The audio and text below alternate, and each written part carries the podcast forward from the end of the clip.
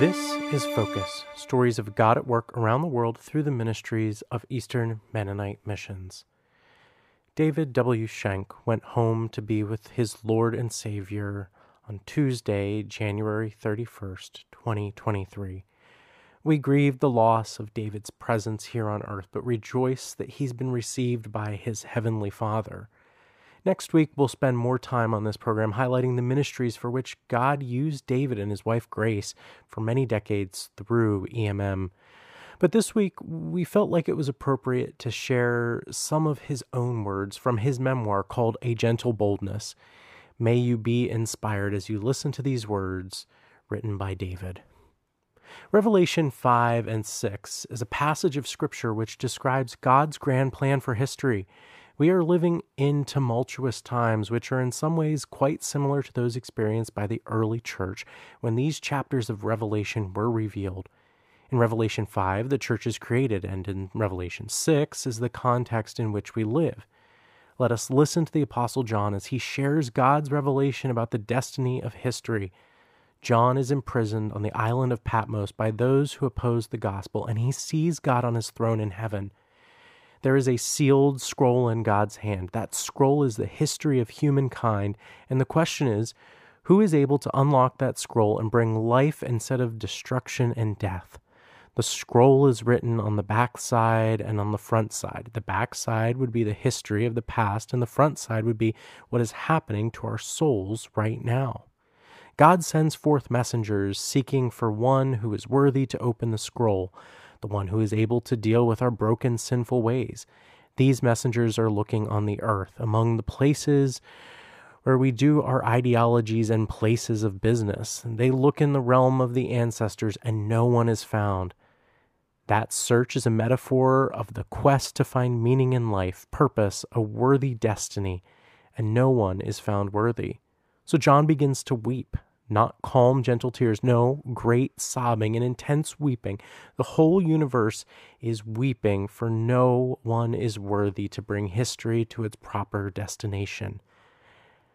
Suddenly, a great angel appears and he calls to John, Dry your tears, for the person who is worthy has been found to unlock the mystery of the meaning of history. John looks into heaven and he sees Jesus crucified and risen in the center of the throne of God in heaven. And he is given a scroll, for he is worthy to unlock the mystery. He is the Son promised at the dawn of human history. When Adam and Eve turned away from God, God promised that a son born to Adam and Eve would triumph over our sinfulness. So the promise of a Savior begins right at the beginning of human history. God has a plan. Then God speaks. The Messiah, Jesus, is worthy to take the scroll because he was slain and his, with his blood he purchased humankind for God from every tribe and language and people and nation. This Jesus and what he did on the cross and through the resurrection has redeemed us from the sin of Adam and from the sin of the whole world. And more than that, these redeemed people in verse 10 of Revelation 5 will reign on the earth. The last chapter of the Bible says, forever and ever.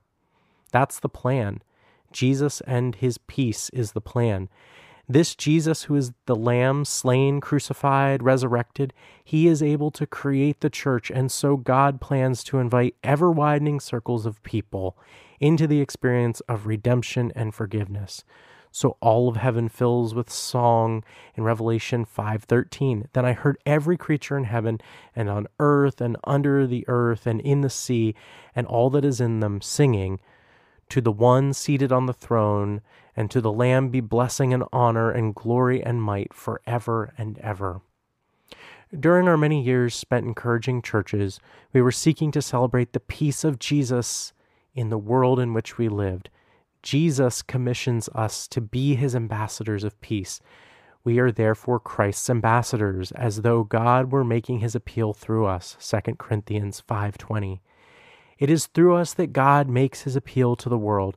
He calls each of us to go about his business, bringing the peace of Jesus to our homes, our communities, and our nations.